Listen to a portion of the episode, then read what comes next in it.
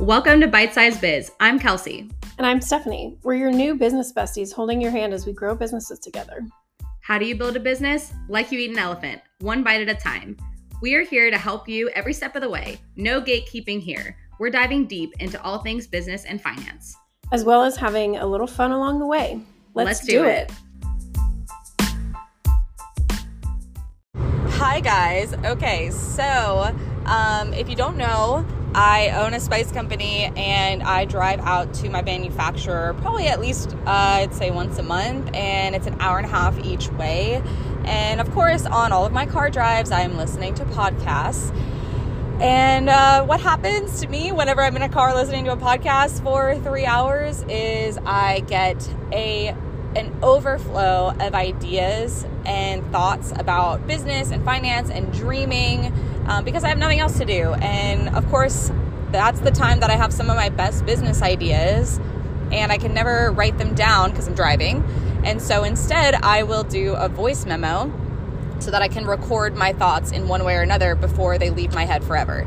Um, and so we kind of decided that, like Stephanie and I decided, that it would be a good idea to include some of these car thoughts, uh, just a little taste in our podcast periodically whenever we have them.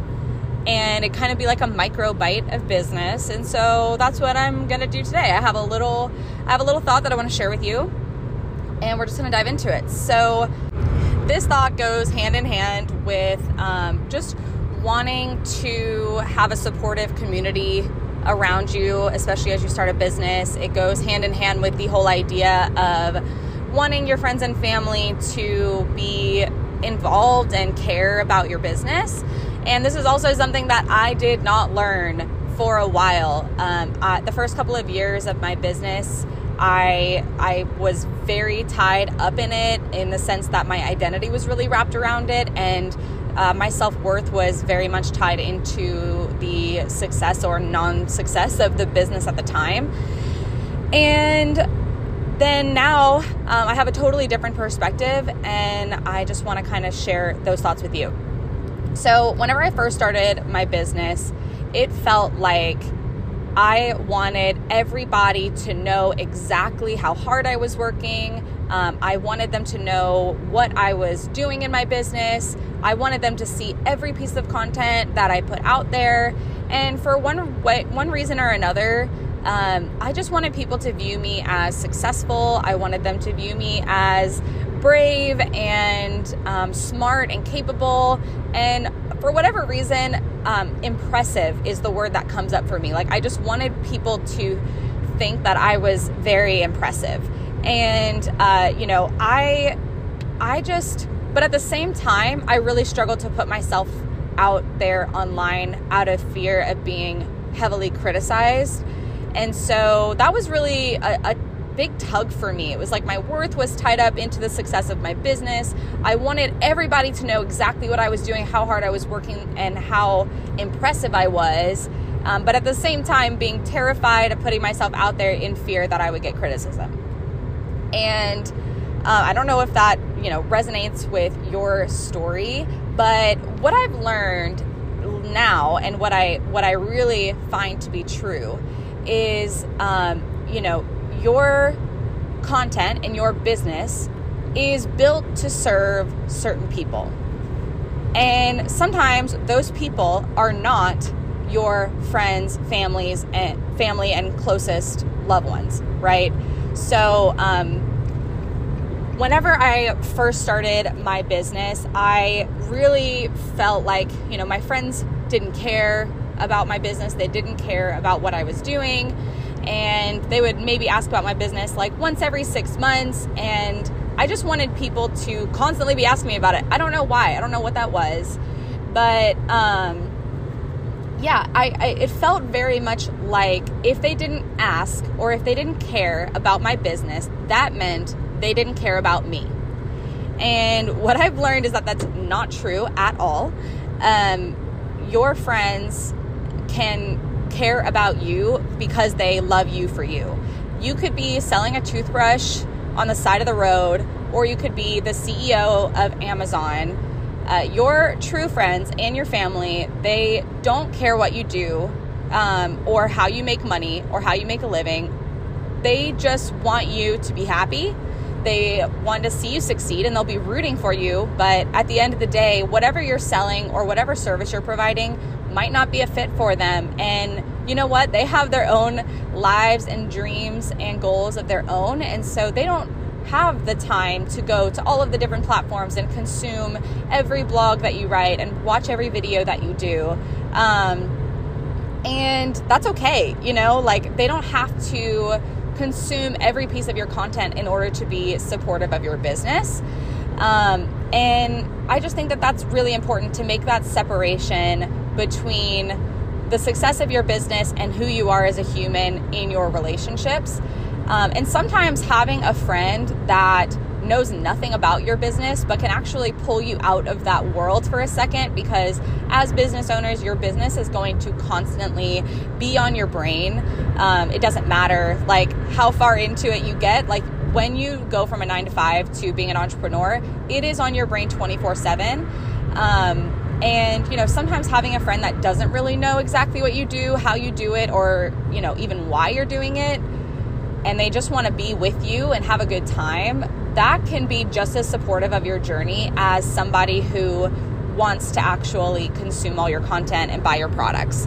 Um, so it's good to have a mix of both, is what I've learned. But at the end of the day, even the friends and family that do consume your content um, and buy your products, they still, like, if you close your business tomorrow, they're not going to stop loving you. You know, like, your worth is not tied to the success of your business. And just because a friend um, doesn't get on social media to go look at all your stuff doesn't mean they don't want you to succeed.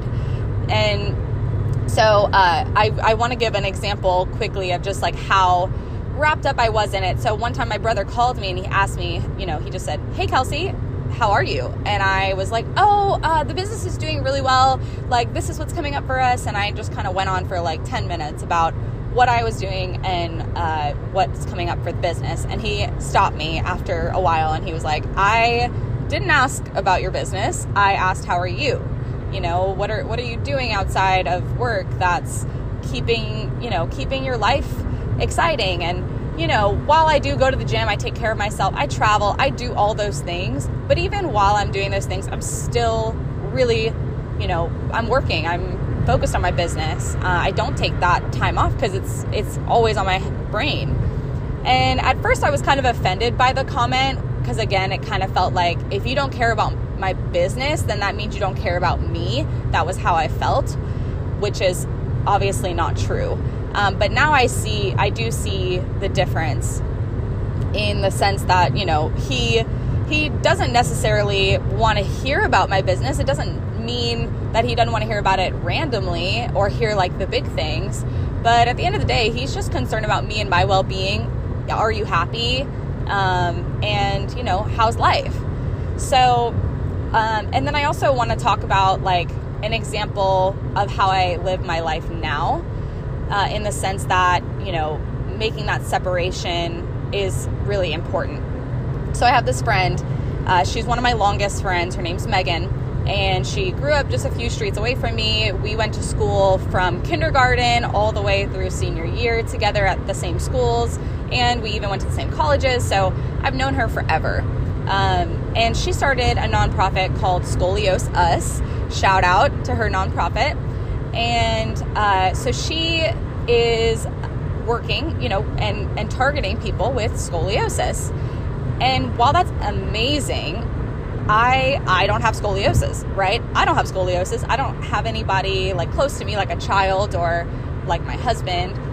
None of them like have scoliosis.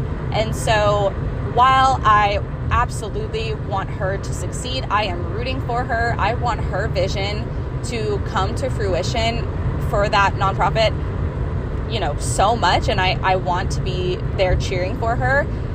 It's not, you know, it's I'm not her target audience. And I do follow her on social media and I will engage with her content because I know that just engaging with her content, liking and commenting on her posts is going to help boost her business and it doesn't cost me anything.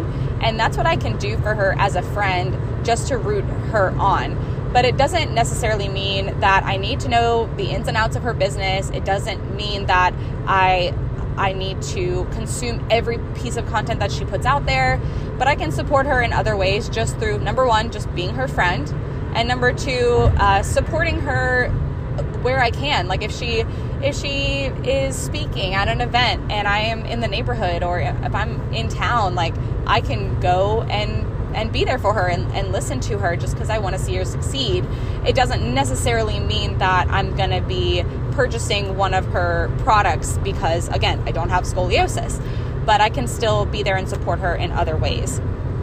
And so, um, yeah, I guess that's that's really the biggest thing is is once you make that separation of you know these people they love me for me and I am creating products and services that are going to cater to a specific audience, I have to focus on the people who I'm helping because at the end of the day, that is my passion, that's my vision, um, and I want to stay focused on those people because again, like who cares? Who like if your friends and family, they or just like random people from high school acquaintances, if they're thinking negative things about you, then there might not be your friend anyway, um, or they might be jealous. But uh, that's the thing is that you can't be afraid of criticism because you're going to get criticism when you put yourself out there.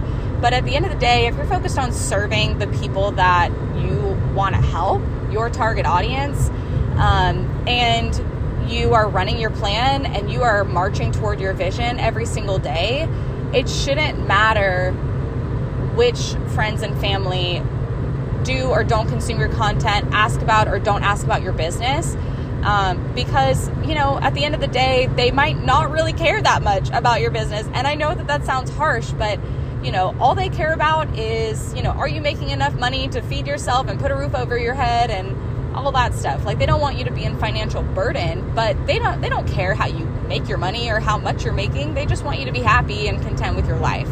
So that was just my little thought and bite from today. Um, it's a, a lesson that took me a couple of years to learn. And uh, once I made that separation, I found so much more freedom in creating content um, and putting it out there without fear. Because, yes, I know I'm going to get some criticism randomly. I know that people aren't always going to understand what I'm doing or why I'm doing it. But, you know, now I realize that I am worthy because I am. My worth is not tied to the success of my business and I can freely create content that is going to help my target audience and I can run my plan. Um, and at the end of the day, I'm going to find the people that are going to continue to come back because I'm helping them in one way or another. Um, and that's what's making my dreams come true. So, yeah, I hope that was helpful. A little thought from the car uh, on the drive back from the manufacturer. So I hope you have a great day and we'll talk to you soon.